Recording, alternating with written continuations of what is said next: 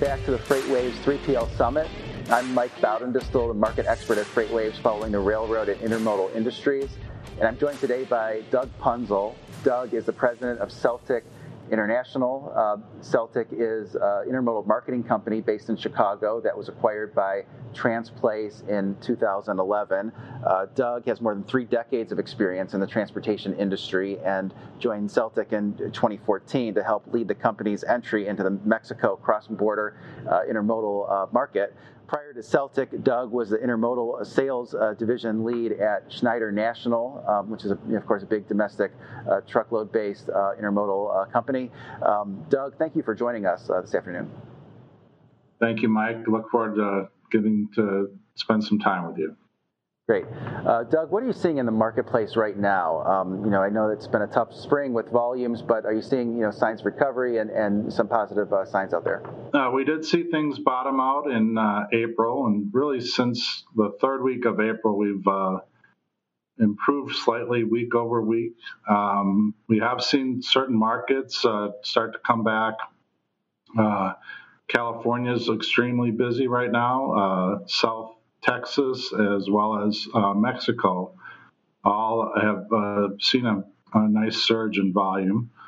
As far as competitiveness with trucks, all those markets are uh, are generally having uh, problems finding trucks. So uh, we certainly are seeing greater demand for intermodal in that in, the, in that case. That's good. So you're seeing some signs of recovery, and uh, what's your expectation for getting closer to 2019 or even 2018 levels? How long do you think that will take, and, and what's your outlook going forward for volume? Um, I think um, you know if you listen to the uh, the forecasters, uh, they are still expecting uh, the balance of this year that intermodal won't won't get back to last year's levels, uh, let alone 2018. Uh, however, I think it you know. It, I think that it will uh, probably come closer than uh, uh, initial expectations, which were somewhere in the double digit down. Uh, we're seeing, you know, last couple of weeks, uh, overall intermodals down, you know, from the railroad reports, we see anywhere from 2 to 6%. Uh, a month ago, that was 10 to 15%, based if you looked at the prior year. So we, you know, I think um, you know, just looking at our business, we beat last year's volume for week 25. So, um, you know, we certainly have hopes to uh, get back on track and uh, um, at least uh, get close to last year's numbers.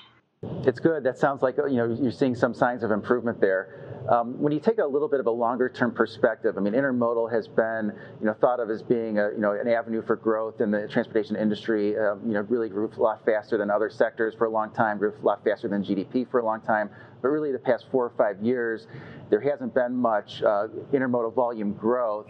And wondering uh, what your expectations are going forward. Can intermodal sort of get its mojo back and, and become uh, the growth avenue again in, in, in transportation? And, and, what needs to happen in order for that to occur? And I think some of that uh, stagnant uh, growth within intermodal, some of it's been driven by railroad uh, choice to uh, reduce and eliminate some lanes, some areas of coverage. I, I, think all that is behind us now. In the time I've worked uh, in this business, most customers understand uh, you know additional transit day or two, but they really need reliability. And I would say in 2016 and 17, uh, reliability suffered, and that really certain that really hurt the, our ability to convert customers and get them to use intermodal. Or if they did use it, they were un, unhappy with the service and would would uh, jump right back into the over the road uh, world. You mentioned uh, railroad service, and, and, railroad service, I think, has been a has been a bright point here lately. Um, you know, how much of that do you uh, that stronger uh, railroad service can, would you attribute to volumes being down a couple years in a row versus um, you know investments that the railroads have made, and, and, just you know, do you think that strong railroad service is sustainable um, in an environment where volumes are, are growing again? Certainly, our uh, our hope is uh, we'll start to see uh, intermodal grow at a, a faster uh, pace than we've seen the last three or four years. You know, large part, the railroads had uh, uh, made some changes to their network in 2016 and 17. Uh, they reduced the number of lanes served or the number of locations that they served. and uh, that that has had an impact on our uh, overall volumes on intermodal. But we are seeing that uh, uh, much different today. Uh, the railroads actually are bringing back lanes that uh, they had canceled, and so we expect uh, a um, maybe not the, as fast a pace as it was in the early 2000s, but um, better than GDP pace going forward. You know, one of the, the positives I think um, lately, last year or two, has been rail service. Um, you know, rail service has been truck-like, um, which I think is, think is a, a, you know maybe the best compliment you can give intermodal service. Um, you know, just sort of going forward, if if volumes were to recover to say 2018 levels or, or, or beyond, do you think those strong intermodal service levels will continue, or do you think we'd have a, a degradation there? Uh, certainly, our hope is that they'll uh, continue. We've seen a great improvement in rail service. Uh, they're they're setting records now, and certainly, uh, you know, some folks may be skeptical uh, based on volumes that that's what's driving it. But I, I, do think the railroads have focused in on providing greater reliability, making commitments to pick up and move the train out at a certain time and arrive at a certain time and we've seen the, that even at the even throughout last year was much better than we'd seen for three or four years. You, do a lot of uh, loads that go cross border from Mexico to the U.S., and we've seen Mexico really grow tremendously in terms of becoming a manufacturing center. Um, you know, how do those loads differ from just domestic, you know, U.S. loads? Are there any sort of special requirements or um, you know things that make those loads more challenging? Um, you know, once we get that business going, it really is um, very close to moving a load domestically. Uh, you do have to uh, uh, uh do some uh, customs work and, and, and change the uh, forwarder, but a location. But other than that, we've seen and our customers have seen great benefit from using the cross-border product. the train doesn't stop at at the border. We're able to uh, generally be a, a, faster transit time than over the road as getting in and out of uh, Mexico. And it's allowed uh, our customers in Mexico uh, great access to capacity. And, you know, we do quite a bit with the various electronics and appliances and CPG companies uh, within Mexico. And, uh, you know, there's a a, a big demand for that uh, today, and we expect going forward. Yeah, you uh, you're a non-asset-based company, but uh, you know shipping intermodal loads requires getting a container from from someplace. Uh, you know, can you talk about how those containers are you know accessed and um, the availability of containers currently? Yes, Mike. Uh, one of the things that we view. Uh, uh, the way we look at it is when we're using the railroad's asset, that it becomes our asset and uh, we have access to 70,000 rail boxes. When we have it on the street, we want to reuse it. So we look at it like a, an asset provider. We work with our draymen to do um, reloads, and uh, it gives us uh, us and our customers some reliability. However, there's many times that we need additional equipment, and we use the reservation system powered by Blume that all the railroads use and it gives us uh, access to um, uh, equipment in the market. Clearly, the equipment today is in good supply, uh, with exception of a few markets. And uh, you know, we we also have access to uh, hundreds of thousands of 40-foot containers, which is is also a value to our customers, particularly that ship uh, heavy items from the Midwest and Memphis and those areas back to the West Coast. Doug, have there been any uh, customer synergies between uh, Transplace and and Celtic? Um, you know, maybe customers that did not use intermodal previously, and and you know you've that have, you know you've converted to, to intermodal, and, and if so, just sort of how sticky has that process been? Have they stay have they stuck with intermodal?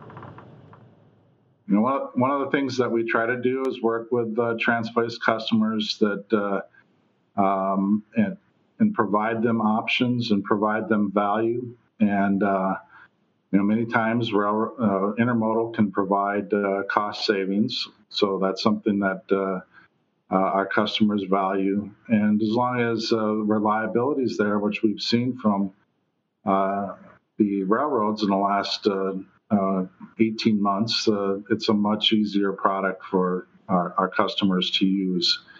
Uh, so we've had great success uh, converting uh, over the road to intermodal in the last few years. Many times it's from a customer that just doesn't have either any experience or or positive experience in using intermodal you have relationships with relationships with all the Class One railways. Um, for an intermodal marketing company, how common is that, and what uh, unique advantages does that give you at Celtic? We think it's fairly uncommon, and we do think it uh, gives us two advantages. The first uh, being that, uh, particularly within the East, uh, it's important uh, you know where the where the customers are located and where the ramp, rail ramps are are located is very critical. A lot of times you're dealing with short haul moves, anywhere from five to 800 miles, and uh, if you're closer to the ramp, uh, um, it can be more effective. And the Norfolk Southern and the CSX uh, have locations that vary, and uh, we like to use both because it gives us uh, us and our customers both options. Uh, the second reason it's great to have solid relationships with all the railroads. Uh, occasionally, there's a, a derailment or uh, a, a, tunnel outage or some other kind of outage that causes uh, problems, and we have a great relationship with all of them that allows us to work back and forth as needed. That's great. Um, yeah, I wanted to ask you also. I mean, one of the things that we've seen in uh, the FreightWaves data that we have in Sonar lately is the domestic uh, intermodal volume has surged lately um, in a manner similar to some of the long haul trucking, um, while the international intermodal volume, you know, those moving in 40 foot containers have sort of leveled out or fallen. So those two, you know, segments of intermodal market have, have gone in different directions. I'm just wondering, um, you know, what you're seeing in the marketplace, and you know, are, are you seeing that? And and, and you know, how would you sort of explain those two um, data points, domestic and international intermodal going in, in different directions? Yeah, I think uh, some of that uh, has been driven by, you know, significant retailers were closed for two months and uh, canceled their orders from overseas, so they were not uh, moving.